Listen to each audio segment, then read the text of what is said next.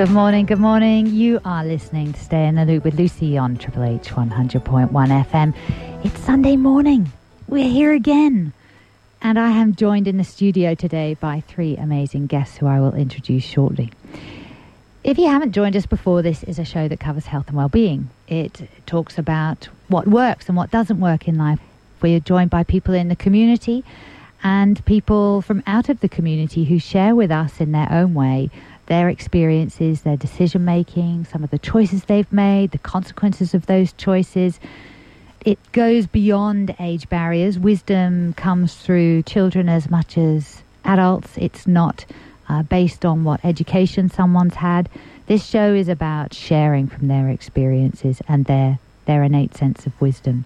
And by discerning and getting a sense of what is transferable from what these guests share, we can then choose to apply the relevant aspects in our lives and in our community and build a more sustainable, loving, and heartfelt way to be with each other, thereby improving our physical and our mental health. Today's show is about toxic masculinity. You might have read about it a little bit in the news and um, a lot of it came out after the Harvey Weinstein um, affair. There were a lot of articles about toxic masculinity, and I still just didn't think we quite got to the nuts and bolts of what was really going on there. So I got in touch with a friend of mine called Robin Jones, who ha- had been doing some research or some pulling together of current research and wrote a paper called The Culture of Men and Masculinity Redefining What It Means to Be a Man. Now, what I may get a sense of you questioning is whether or not this is going to be a gender bashing, name calling, shaming, blaming kind of show. No, it is not. It is a show that comes from loving men so much and seeing the struggles young men are having to grow into young men at the moment. The suicide rates for men um, in key age brackets and the risk taking behaviour and the challenge faced by pack mentality screams that we must talk about what it means to be a man. In some circles, which will come out through the show, men are seen as wussy if they don't harden up and irresponsible if they don't grow up and push through the pain. So, going to introduce my guests who are going to tease this out with us. And um, trust me, we are going to hold you through some of the questions that you may have because it's very important that we truly understand what the word masculinity means and what we're trying to hold on to when we don't actually want to let go of that word defining men in our lives. So Robin Jones um, works as a counsellor. She's mid-honours psychology student at the back end of numerous other degrees in psychology and has found that she has a strength and a passion for working with men in courses, in groups and on one-on-one sessions. Welcome, Robin. Hello. Now, my other guests in the studio are um, Tony Sambal, from he he is the founder of TEG, uh, an earth moving and mining company. He doesn't do that anymore, but um, when you hear the stories that he's going to tell us today, you can understand that that his background is very much in what I might before today have called a very manly world. He focuses on startups. He's got a startup called Trusted. Um, and everything I've read on Tony's website really illustrates that he makes his businesses about people. Um, he says it's it's um, he really gives us stuff about people. It's people before profits without apology for profit. A sound business model, it seems to me. The trusted space is uh, consideration for how to work and be creative, such as walking and talking space, sleep pods, and a no tech zone. But also coming up, we might have Tony back for World Skills Day because Tony was part of World Skills. Welcome to the studio, Tony. Thank you. Stephen Gamak, you might have heard in the studio before, and particularly around this subject of, of men. Stephen works in health promotion and has spent the last 15 years with experience in the health and fitness industry, an industry that's all about building a buff body, And sometimes we can um, build such a hardness in the body that we forget that the body is the connection to a, a real communication, as we share so often in this show. Stephen supports people to develop strength and fitness in a way that's deepening the connection in the body. And from this foundation, he works with them to be able to move with more ease and grace and enjoy the natural vitality that flows from that particular quality of movement. Thank you. Good morning, Lucy. It's lovely to have the three of you here. You bring such a different approach, and that's what I love about the conversation that we have the potential to have today. When we look at the definition of masculinity, I'm going to take this from your paper, Robin. It's been described as a set of social norms that place emphasis on men living and displaying certain traits and expressions of manhood, such as being competitive and strong, avoiding perceived femininity and emotions, and being action orientated, along with displays of anger and violence as acceptable. Now, can you expand on that? What's wrong with any of those things? Well, first, I'd like to say how long it took me to find that definition um, in the literature and the research papers. It took over two hours of trolling through. It's like we, all the papers that I was reading actually assume that we know what masculinity is, but no one actually wanted to put it into words. So that was quite a small definition. But basically, masculinity is an opposition to femininity. So it's seen as anything other than that. And it's been pushed away, excuse me, to, um, to separate the two very, very clearly. And so we so have men, diverse, yes. masculine, feminine, never the two shall meet. Well, not in masculinity. Yeah. Definitely not in masculinity. So, you know, you can't be showing, showing emotions. Um, you, you can't be expressing vulnerability there's you need to do it all on your own. So there's a lot of um, not asking for help, um, not seeking support, um, internalizing a lot of things, and just getting on with it. I noticed from your research paper that it's actually named as one of the causes of death. Have I got that correct? Yeah, it's the second leading cause of male suicide, second only to depression. Right. And I would probably say depression has a lot to do with masculinity. And not knowing who you are and struggling under the weight of who someone tells you you are as a male. Yeah, it's like we, we're asking men to put themselves in a box, a very clearly defined box, but that box is not who they are. No. So depression happens, male suicide happens. Mm. Tony, what was it like um, for you in in the worlds that you have lived in so far? What's your experience been of that term masculinity? Yeah, the my experiences have been exactly as Robin's described it. It was uh, you know, growing up as a teenager where yeah, my, my natural my natural states were to to you know to to see situations and, and feel situations and that kind of thing, but then realising I felt like the odd one out with that. Um, and feeling like I had to, which is then I took as to fit in, to fit in. I then needed to start changing who I naturally was to do what I thought was doing the right thing to fit in, and started you know, playing contact sports and started you know trying to express less emotion or or just to um, you know big boys don't cry. You know mm-hmm. if you mm-hmm. fall over and hurt yourself, dust it off and get on with it. But mm-hmm. uh, and yeah, and so that, and that, that became that world, and then and then also uh, in the industries I ended up working in, which you know had a lot of had a lot of great times there. You know, met a lot of amazing and great people. But uh, but knowing what I know now, what I could see was happening back then was uh, you know a lot of people wearing those masks, and uh, and and just realising that there's so much they were holding on the inside, but were acting the act or uh, being who they thought they needed to be versus being themselves, and saw that so much in sports and in uh, and in industry. The masks is a really good way to explain how you live behind something. And it's the face that you put on that you know is acceptable to the world, your parents, your school, your sports coaches, you know, all these people. But inside, nothing changes, does it? There's still that sensitive person. They just know that they need they need to put this front on, and it is a mask. It is. That's right. Stephen, well, how was it for you? Yeah, probably very similar to Tony in in that sense. Um, what what Robin was talking about there when we talk about the the feminine and the masculine.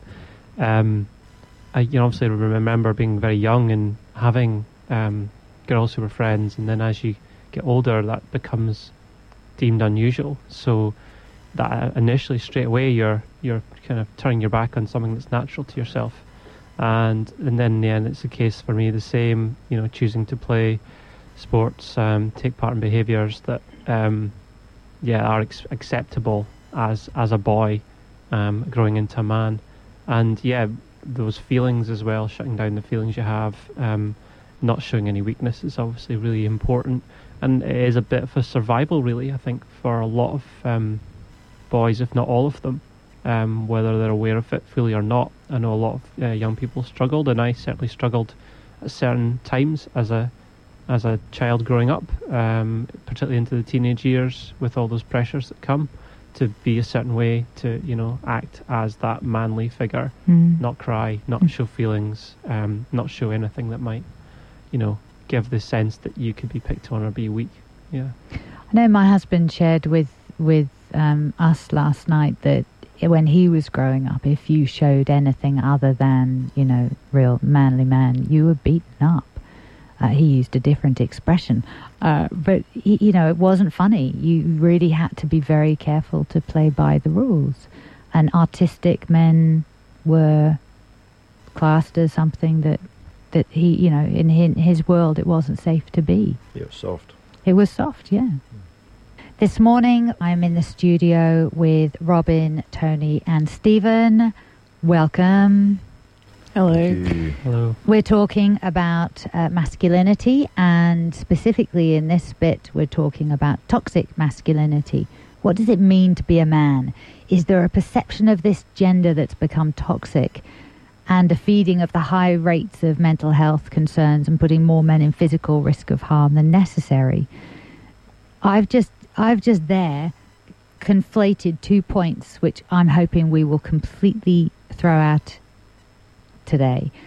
I've talked about the gender becoming toxic, and it's not. It's the word masculinity. Robin, can you break the the that down? This isn't about men. This is about a what? Um, a way we're actually imposing on men to be. So it's not about um, male or female, it's about the energy that we're asking men to actually um, align to and become and express. It's actually not who they are. Therefore, Tony d- pointed out the mask. Yes. So you put the mask on, but underneath that, you're you're constantly questioning. You you you you are still you. You're still that vulnerable, gentle, tender person.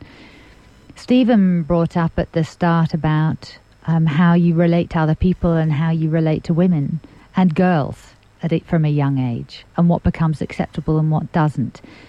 Do you feel, the two of you, that it changed how you felt you could relate to girls? Uh, Particularly, I mean, when you're little, you're not going to date them, but hit teenage years and just feelings start to change. Did it change how you related them because there was this mask and this weight on either of your shoulders?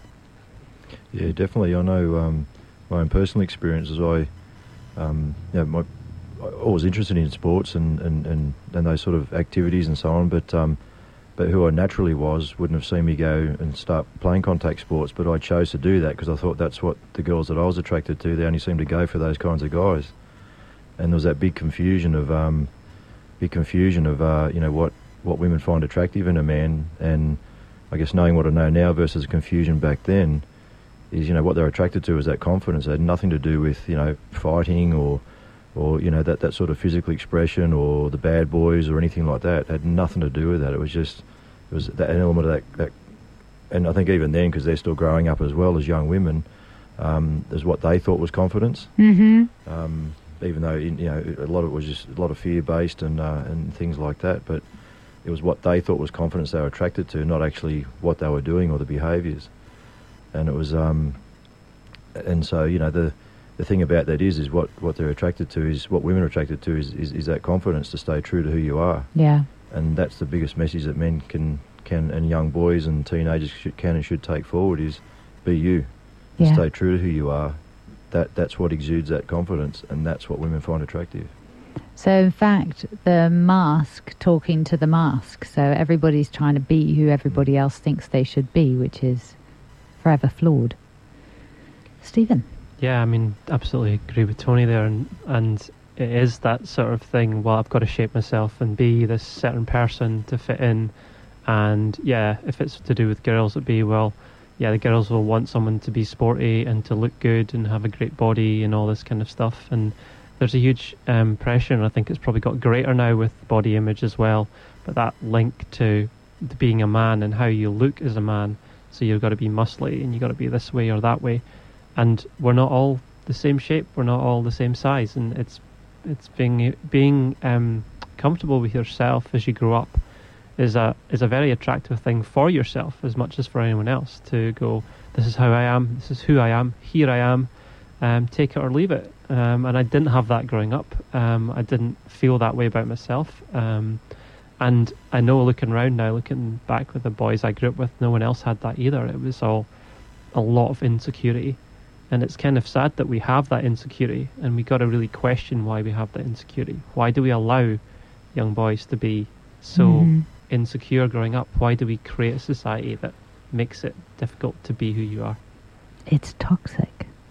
very toxic That um, comes back to what the question you asked before about gender and what Tony was sharing, and both what Stephen was sharing, is that we're all actually in on it. We're all actually um, feeding the masculinity model because women actually are feeding it as well. And so it's not, that's where it, it doesn't become a gender Yeah. process. Yeah. It's actually a masculinity process Mm. that we're all, both men and women, are actually involved in, but we're not actually realizing how much we're involved in it. So it's really good to talk about it to actually allow us to have that awareness to actually go, oh, so I was looking for the masculine man growing up. Why? Why was I feeding that? Why was I actually saying you're not enough of a man because you're not like this, or you are enough of a man because you are like this? Wh- why? Stephen? yeah i think i know I, I agree with robin's saying and but then if i look at also from my own personal responsibility as that young teenager i never gave girls a chance for them to see who i was Mm. and who knows how they would have responded to that Yeah. maybe they would have loved it. You know, Yeah. I know that you know that's certainly a great possibility that they would have. There's actually research to say um, when a woman is given the opportunity to pick a masculine man versus a feminine man, we will pick the masculine man. So the likelihood of you being yourself and being accepted from women is actually quite low. That's disgraceful. It is very disgraceful. Actually, I'm I'm quite angry about that. And I actually have to throw myself in there as well because I wanted a masculine man. I didn't want a feminine man because it actually brought up so much in me that I didn't want to deal with. Because I was I was actually su- subscribed to the masculinity too, and I started to become quite masculine Mm. to outmale the men. So I didn't want to be exposed for where I was at as a woman. So I wanted to have the reflection of the masculine man. Do you think that women struggle when they are adored for being women and gentle and kind? Or we, do we do do we as women and do have you noticed women when you adore someone? Is that hard to handle? Yes, simple answer.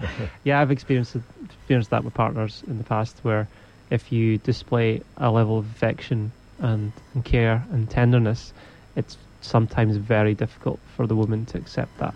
And it's, I've seen that in a lot of women, and it's definitely something. You know, that's why why, why it shows this is not a gender issue. This is not about men versus women. This is about us not honouring men or women for who they are and not appreciating, you know, the beauty in people, um, in everyone. And yeah, so when I see that in the partners I've had in the past, and to feel that discomfort with being loved, the squ- it's almost like a squirming. Um, it's it's such a, it's such tragic. It's actually tragic. Yeah. I actually had to shut my husband down on that. He was so caring, wanted to make me dinner, wanted to adore me, and I went, cannot have that. We're only just returning back to that now after 11 years of marriage. Wow. Because I could not accept it. And here you are working with men on just that now. Tony, did you want to add something? Yeah, the thing thing I wanted to share was about I think what a lot of people want to do is to feel safe. Mm. You know, feel safe to, to be themselves and, and you know, as human beings we're hardwired to belong. hmm and uh, and that's that's what everyone's out there and yearning for and looking for. Um, but as I know, it's um, well it, where it all starts is with yourself, and uh, and just feeling comfortable in being who you are and, and having that sense of belonging within yourself first, and then you know then the rest rest uh, certainly helps allow helps the rest to flow a lot better from there. Mm. But that when you're in interaction with another partner or another friend or what have you, that's it's feeling safe in the, in those environments, whether it's a partnership at home or it's, it's your own, your own circle of friends, but to feel safe to be yourself. Um, that's that's what people are looking for, and so it's allowing that, that, that environment of feeling safe. Feeling safe. You know what? We don't talk about it enough, do we? That that that really hits the nail on the head. Are you safe to be yourself, or are you likely to be rejected? And the moment you get rejected, it plants a seed that says, "I'm not safe to be myself." and you start and it starts to grow if you don't actually go whoa hold on one second it's just that person that couldn't couldn't uh, accept me or didn't want to be with me it doesn't mean that all women are like this or all situations or all teachers or all sports coaches or all parents are like that it's always going to be like that And that's the thing, like fear of rejection is one of the num- number one fears that exist out there. I remember hearing a great acronym for the word fear is uh, f- false emotions assume real. yeah And if you think about that, like, and I know the same thing in my own life, 99% of the time that I assumed or had a fear around something, 99% of the time it wasn't even real. I was creating a something or an assumption or a set of outcomes that were, were never going to happen. But out of literally fear, um, allowed that to manifest. yeah But the fear is actually real because there is an enormous amount of literature on what's called backlash. So if you act counter stereotypically to the masculine model, you will receive backlash. So, you know, on a social level, on an economic level, it's actually quite real. but that's that's what's that's where unless we talk about it we can't then go because it's real we can't do anything about it. We have to go that we love men so much that we cannot leave it at that. We have to be that change that we want to see just in our own lives with the men and the men with the women you know each of us whatever gender you identify with to live in e- equalness with the other people in your life. It just takes one person to break the mold and hold steady and say, you guys can do this too. It's like what you were saying before, Tony. It gives people permission Mm. to actually go, well, if you can do that and you're not dead or getting attacked, or even Yeah. if you are, you're actually holding yourself so well, I can do that too. Yeah, I think the thing as well that I've clocked, and it's obviously quite unique with Robin, is that most of the times when you see um, articles or you know literature about a, ma- a men's situation or women's situation, it's always written by the man about the man or the woman about the woman. So the Me Too movement is mainly written by um, yeah. female journalists or um, you know just women who are passionate about the topic, which is why it's so great about Robin taking on the topic of masculinity as a woman. It's a very powerful thing to do, and I do feel as a society we're too wrapped up still in I'm a man or I'm a woman, uh, rather than I'm a person and I care about everyone and that Mhm. we're all in this together.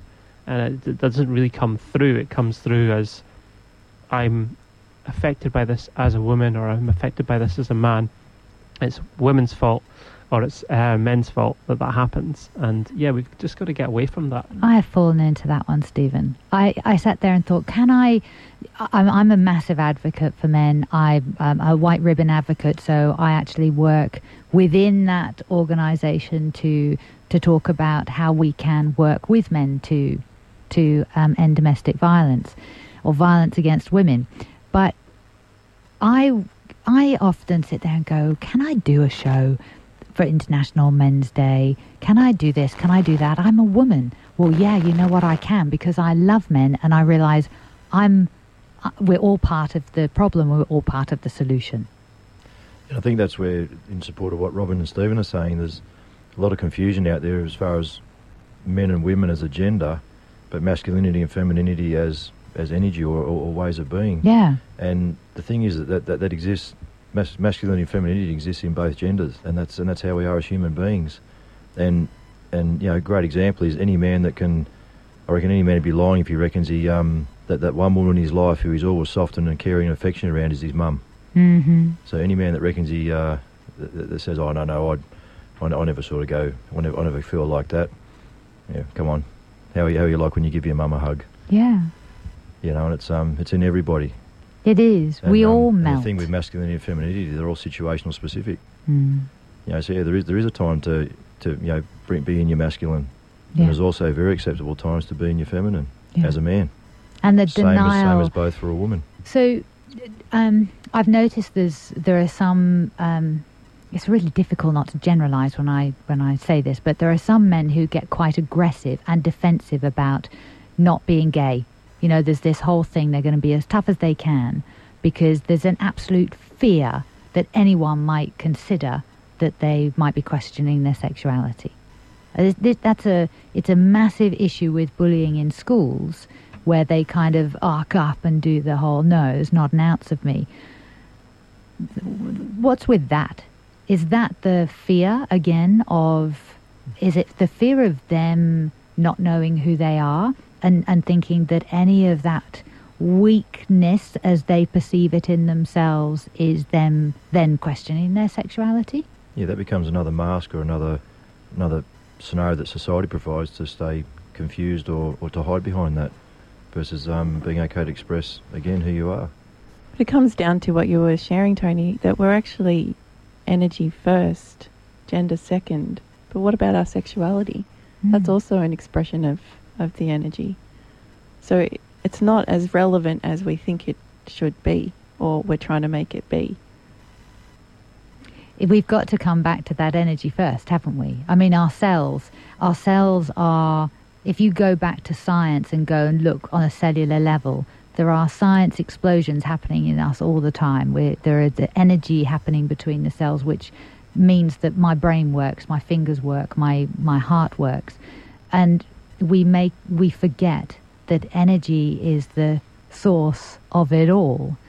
Um, we just seem to have these identities which make us very very solid and very real and then we try and make it logical from there but we've forgotten that before we're anything we are well i would i would always put it down to that we're loving beings And it really reduces us as down. Like I saw that in the situation with the woman in Melbourne who was raped and killed, and how everyone got onto social media and made it about gender, and made it about how men needed to step up and men needed to do this and men needed to do that.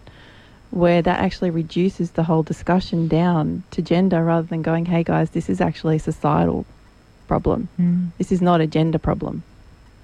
And it's very difficult then for a man to come in and say that kind of thing because if you do, then you're considered you're actually anti-women. When even if like you're you're saying there, it is just more a case of let's look at the bigger picture. Let's look at why these things are happening, not just go into men should stop doing these things. Men should stop because um, because when you do, a lot of men just shut down and go anti-women. It's, it's almost just it's the cycle continues. and of course we have to say women should be allowed to walk wherever they want to walk they should be Mm. allowed to wear whatever they want to wear so should men This is where it's not gender based. Uh, unfortunately, with the statistics, it is men who are the more physically violent um, of the two genders. And when you look at the statistics, the uh, women are on the receiving end of that more than men, but men attack men equally. I mean, the, the statistics for that are not crash hot.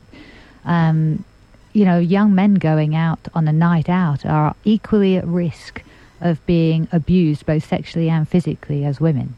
That's not cool. Absolutely. I think the thing that we've got to get away from is that we've just got to say, oh, men, stop doing it. Yeah. Because it's like, well, let's look at why it's happening. What are we conditioning yeah. men to be? And that's really, that's really the bigger picture of what it's all about. Um, and it's that identification that men have to be a certain way because it's safe. Because it's not safe to be that gentler man that would never do those kind of things. It's about abuse. It's not about gender and we've allowed abuse, and part of the masculinity process is allowing that, which we're all a part of. Joining me in the studio today, I have got Robin Jones, Tony Sambal, and Stephen Gamak. Welcome. Hello. Hello. We have been talking about masculinity and toxic masculinity. We've heard this morning how it's really important to make it gender neutral, not to make it about being male or female. When you hear that the current research is saying masculinity is so is so and that word masculinity is associated with the second highest contributor to male death, there is reason to consider what being in a man in the world actually looks like. Um, we were talking just before about abuse and that some of so many of the atrocious things that are happening at the moment and the violence, the gender-based violence, aren't actually about gender, they're about abuse. How on earth did we get to a place where that kind of abuse was acceptable? And it's not blaming either side or play, having either side being a victim. There is no winner in this. If you are the perpetrator, you don't win. If you're the victim, you don't win. No one wins.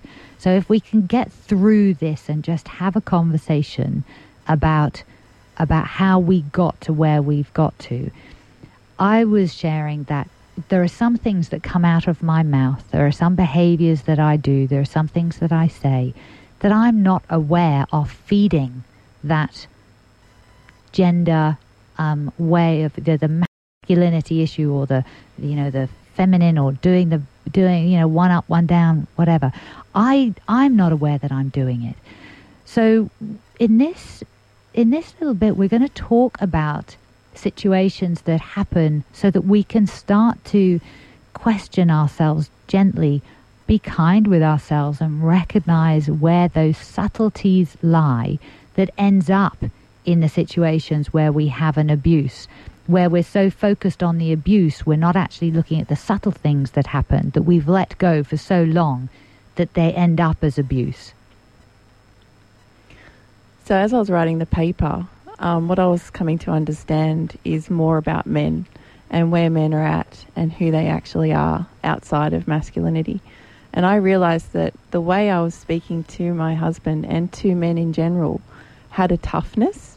Like I just expected them, they're tough, you know, they're tough, they're strong, they're all this, you know, all the masculinity that we've talked about. So I was actually going to them just assuming that's how I needed to speak with them was to tough and, and, and there was a quite a, a little bit of a disregard for their sensitivity and how naturally gentle they actually are.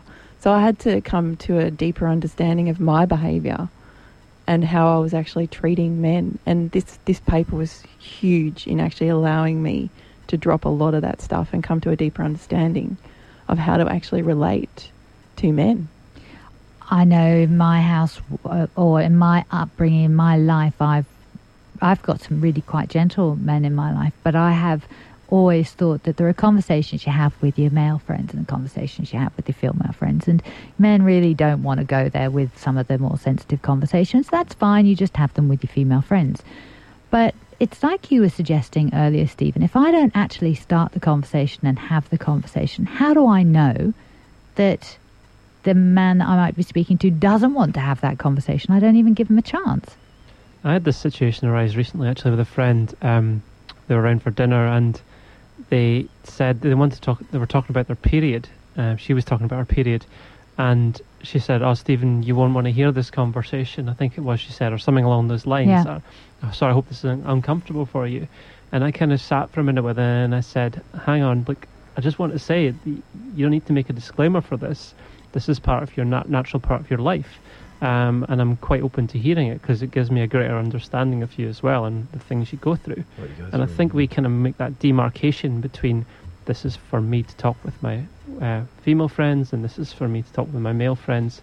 And it just doesn't make any sense to, to live like that because when we do, we create that divide between us, Mm. which is that kind of starting point.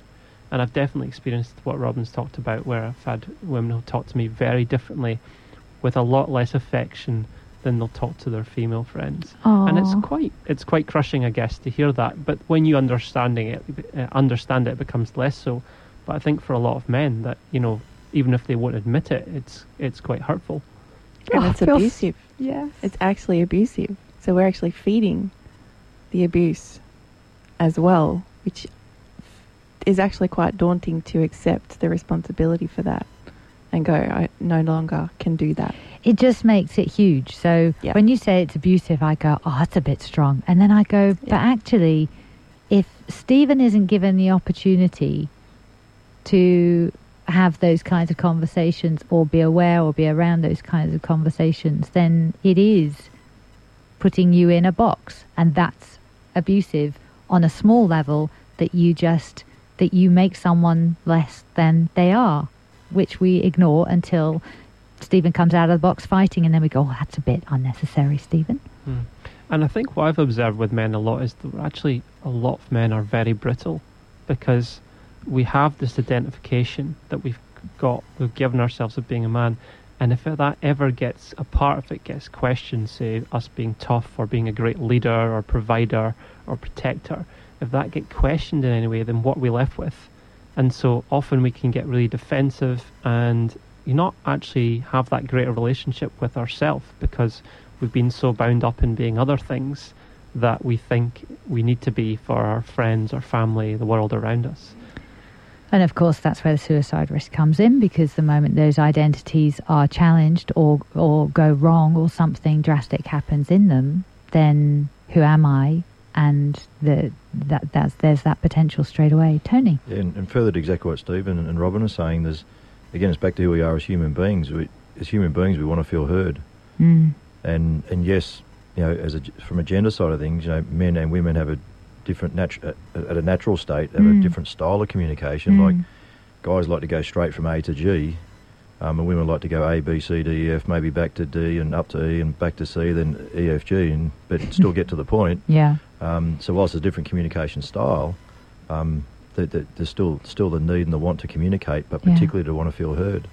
And what I loved about what what um, Robin was sharing is she's clearly an A to G person, and like all that fluffy stuff, if A B C D whatever doesn't work for her. Yet her husband sounds like he might have been quite happy doing the A B C, and so there was a there was a Just don't assume. in there. Don't assume. It's like who knows. We, we each have an expression, and let's just own it. And it's actually honouring the person and their sensitivity, which is what I've come back to with relating to men. When we don't honour, then it's, for me, it's abusive. So if you're not holding that person as, as who they are, as their preciousness of, of who they actually are deep down within themselves before any of this came along, as babies, you know, we do not know whether they're male or female babies they are all the same expression. But then we actually go, oh, they're a male or they're a female. And so then all the connotations start. When we come Mhm. back to that beautiful sensitivity that we all have equally, there's an honouring in that. And anything less than that is abuse.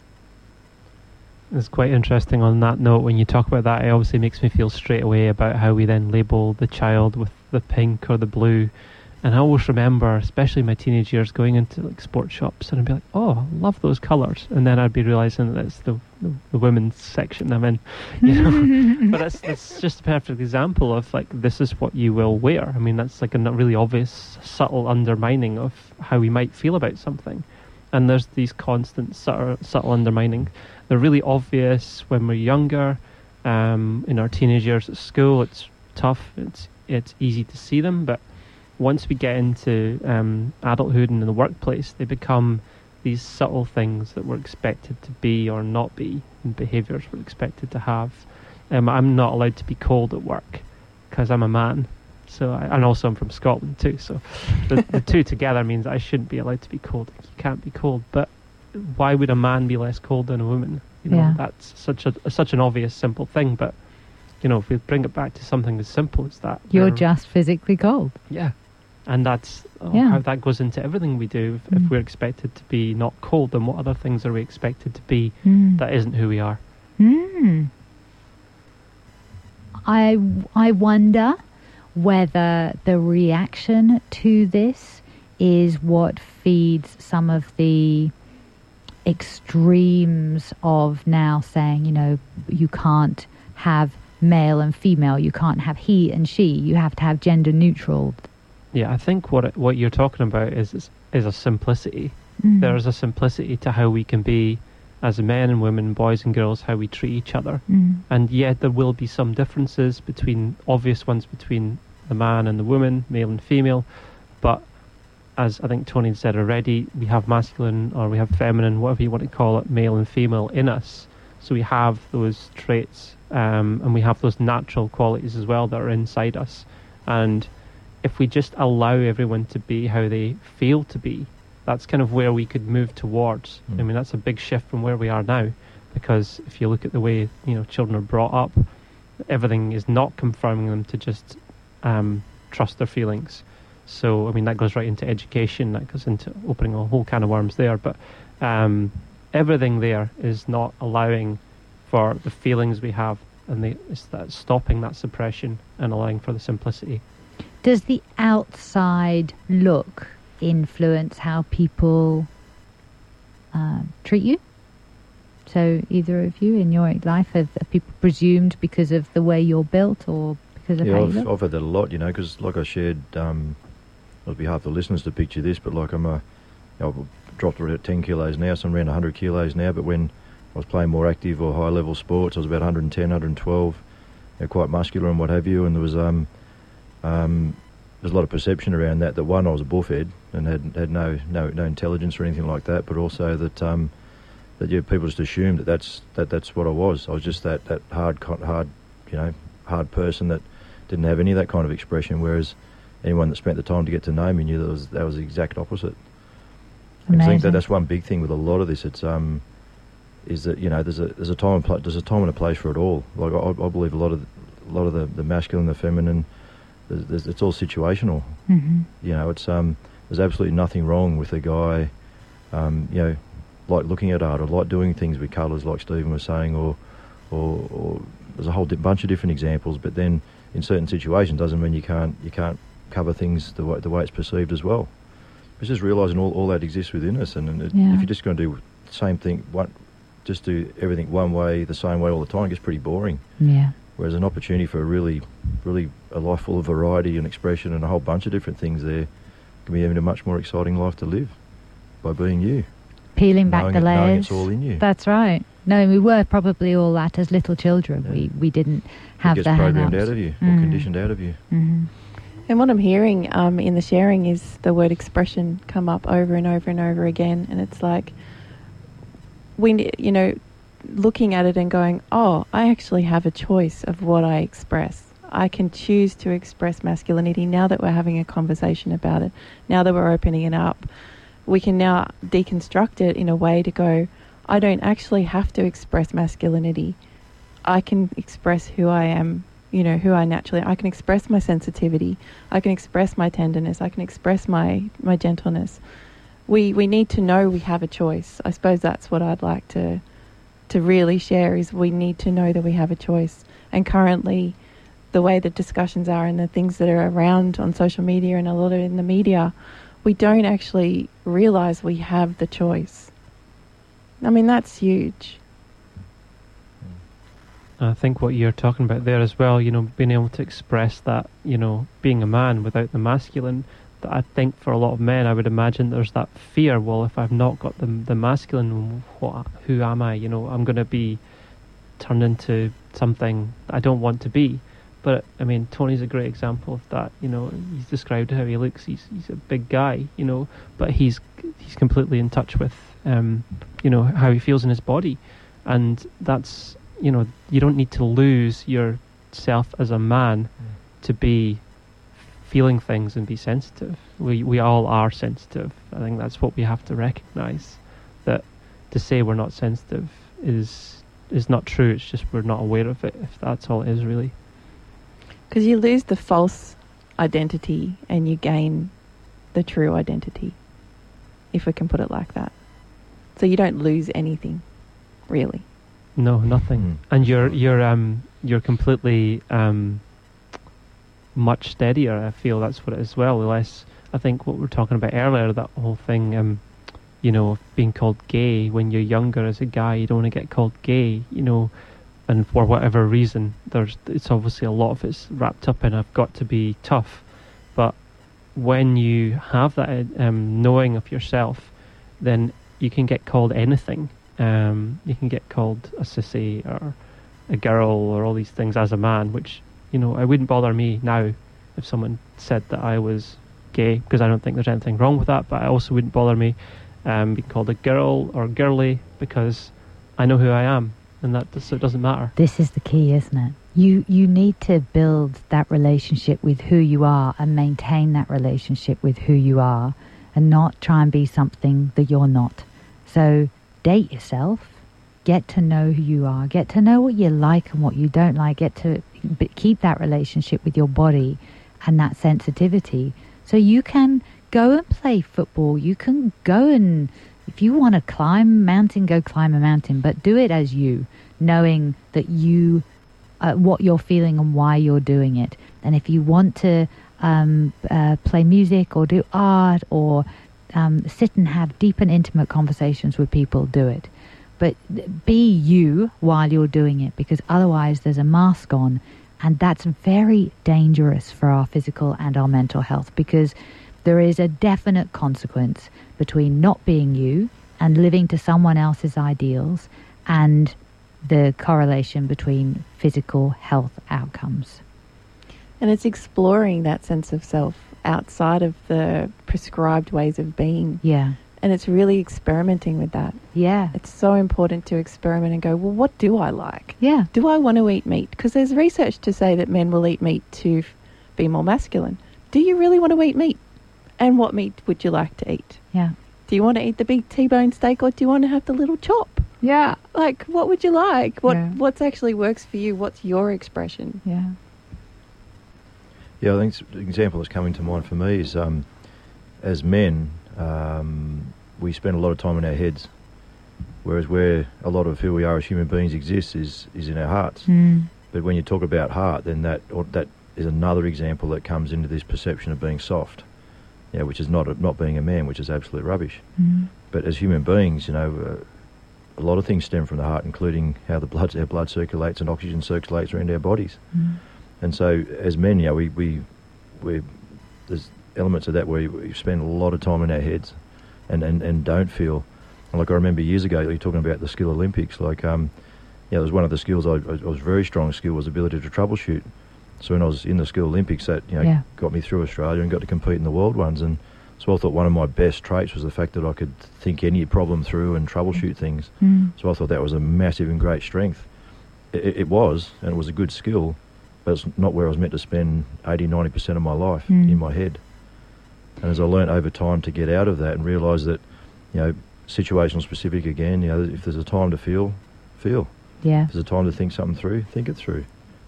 I like the way you pulled it back when you mentioned about fear. Um, when you pulled it back and saying it's heart and heart centric, that was that fear of being vulnerable in your Mm. heart. So to make sure that you're not vulnerable, you stay in your head. You stay like you know chin up as opposed to chin down.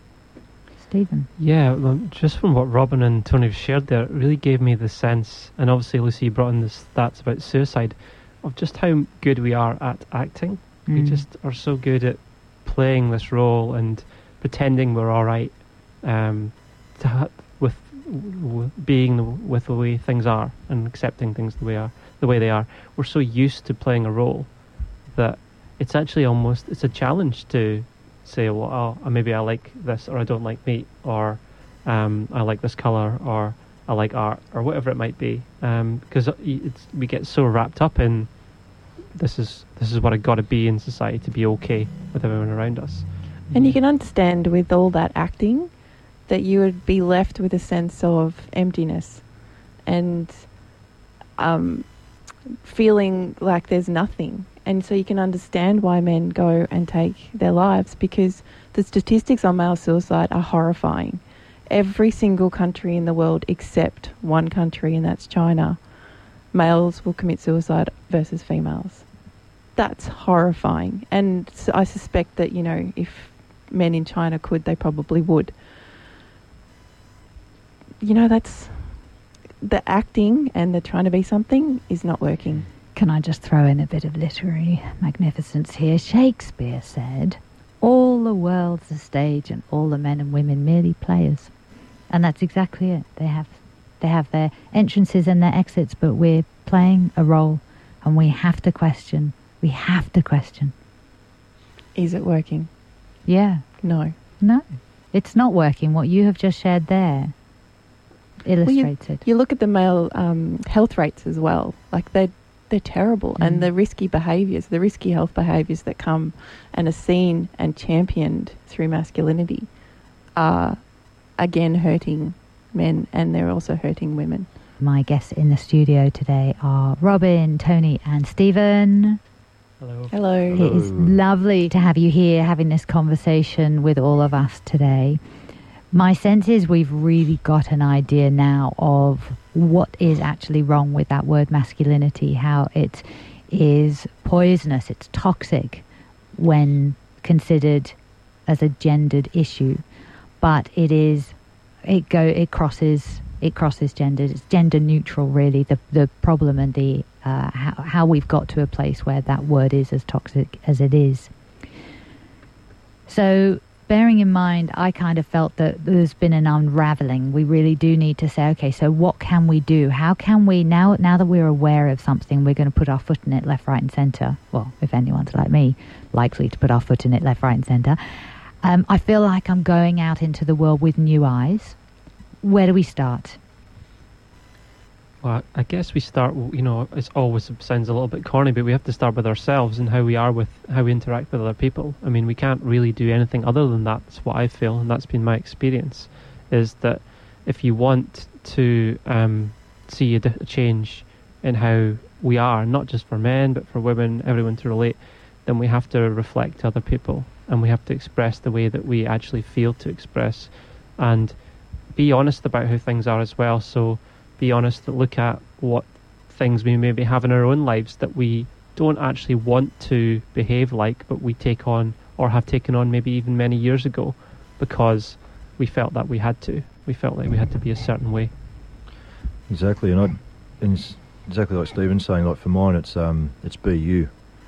And you're talking about some literary brilliance. So it popped to mind when you were sharing that one before. But uh, I remember reading Wayne Bennett's book years ago. Um, was one of his first ones. Uh, the man in the, called the man in the mirror. Um, so no, sorry, it's called "Don't Bother with the Music in You," but it's uh, inside that's a poem called "The Man in the Mirror." And the thing with that poem is, if people Google that, literally called "The Man in the Mirror," yeah, that that's a great expression of, uh, of, of what you can do for yourself, and yeah. to be able to look in the mirror and say, "Hey, you know, you are you," and, and you're pretty you're pretty damn cool, and to be okay to do that, and and like Stephen's saying, is it's um it's it's about expression too um, expression is okay as a man, and and and start having those conversations. Like start with it at home. Start start with in, in those wherever those everyone's got everyone would have at least one or two either contacts or relationships or environments where they feel safe. Start with that and start having those conversations. Like start just asking the question, hey, how do you feel in these situations? And you'd be surprised the relief in the other person, that close mate, those couple of close friends, where they say, oh, I'm so glad you brought that up. But what often happens if people don't bring it up because they assume that either they want to talk about it or I'm soft because if I, if I bring that up, but take the lead. Um, yeah, put your hand up and take the lead and do that. And uh, and the other thing around, so have those conversations and, and, and be okay with that. Um, and, and just know that your friends will be yearning for that as well. The other thing around expression is um, is to make sure that you know we, we do express and release. Like when you look at emotion, like emotion is something that's been conditioned in us as men, uh, especially in um, the most recent generations, that it's not something to express. But when you break the word emotion down, it's energy and motion. Mm. So when you think about it that way, because men like to you know understand how things work and what have you. Well, if you break the word emotion down into energy and motion, which is what it is, energy and motion are two dynamic things. They're meant to be expressed. hmm So emotion's not meant to be suppressed. Otherwise, it It's becomes meant- like Mount meant- it's Vesuvius. meant to flow. Yeah, that's where you get that's the what explosion. happens, and the bottling up and the so Mm. on. Then there's going to be something that wasn't that scenario, but something's going to cause the volcano to erupt. Mm. So you know, to deal with these things when they're small, express when they're small. Um, yeah, whether that's those conversations in those trusted environments, or, or you know, when you're out in the car on your own, just grab hold of that steering wheel and yell if that's what you feel like you want to do. Uh, yeah, I am Um, so frustrated. Name, name it. Just Name name, the it, name it emotion and so you can say, you're "I'm in the so safe environment of frustrated." your own Yeah. car, and just Yeah. do that. Like things like that that you can do. Um, you want to get get in a, in a quiet room and just get a, a pillow on the floor or something, and just and just just express and strike on that. You know, strike a pillow in, in, in, a quiet room somewhere rather than striking someone else, but Yeah. get get that out of you. I think part of it is um, we were talking before. Feel the fear and do it anyway. You know, it's it's saying, okay, I, this makes me uncomfortable to feel this level of vulnerability, but I've got to understand why I'm feeling that. So when you're punching your pillow, which is great because you're not punching a person, say, how did I get to a place where I needed to punch a pillow? How, where could I have expressed before that the energy that I was feeling, the energy emotion? How could I have got that out of me before so that I didn't end up feeling like I'm at the end of my tether? And, and my last one was um, like I started with be you. Hmm. Can't, can't reiterate that enough. Be you and be who you naturally are, because that's what people will really connect to, and people will pick up on that when you're being your true self. Um, and, and just to close with that key word, which is probably one of the strongest states that any man, any woman, any any human being can exist in, is that state of being vulnerable. and, Mm. and It's really hold okay. that too because people might reject it to start with but as you hold it and you stay steady in that it actually allows people to let go and allow that in and so you don't have to change who you are you just hold them and yourself and go i understand that you may be caught up in something or maybe you're you're wanting me to be a different way but that's okay i, I don't want to change mm. so I'll I'll hold really steady and, and people break down and start to allow that to be okay. And I wanted to share also we we wait for permission from outside of us to be able to be ourselves. We need to give ourselves that permission straight up. Yeah, and, and just from that as well, what came to me was Tony had mentioned before about the mask and how we wear the mask is if you have that permission for yourself is to see in others and see beyond the mask that others wear. So be able to look at another person and realize that what you may see is not all that is going on for that person. You know, so the the masculine ma- macho man underneath that is you know a very tender and sensitive man that is possibly screaming to get out and that doesn't mean you have to go in and provoke them any reaction or get them to become something but just be very allowing with each other i think that's really important that we're very accepting and allowing of other people Like I said before, every man loves to give his mum a hug, so no man can say he doesn't have sensitivity inside of him. That's right. All right. Look, thank you all so much. I feel as if the I've been unravelled. That we've got a level of, I mean, a, an openness and a sensitivity in this room that must be felt across the airwaves. There's just no question, and enjoy it. It's pretty awesome. Yes, it is. It's pretty awesome. I want to thank you all for coming in. Thank you, Robin, for flying down to visit us today. Thank You're you. totally welcome. And how lovely to have Tony and Stephen in the studio with me. Great to have you and hopefully you have you back. thank you lucy Been a pleasure.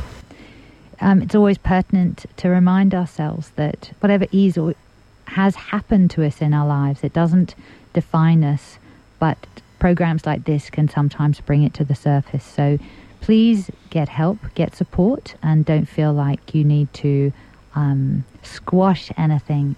Energy, emotion, express it. Find a place to express it. Um, there are places out there, so please look into the community and, and find the resources. I will put resources on the website um, at, when I do the blog of this show, but there are resources on there already for support in the local area or for Lifeline. Um, by listening to each other and responding to each other, we can build tools to address what we don't yet feel equipped to manage, and this may be one of those things. Inside, of course, we do have those skills. We just sometimes need lack the confidence and, and the knowledge of how to apply them. Learn to trust again. Don't be afraid to go for it. That way, we don't wait for life to come to us. We take ourselves to life and be the change we want to see. Till next week's show, be kind, be caring, be love, be all of you. You've been listening to Stay in the Loop with Lucy on Triple H 100.1 FM.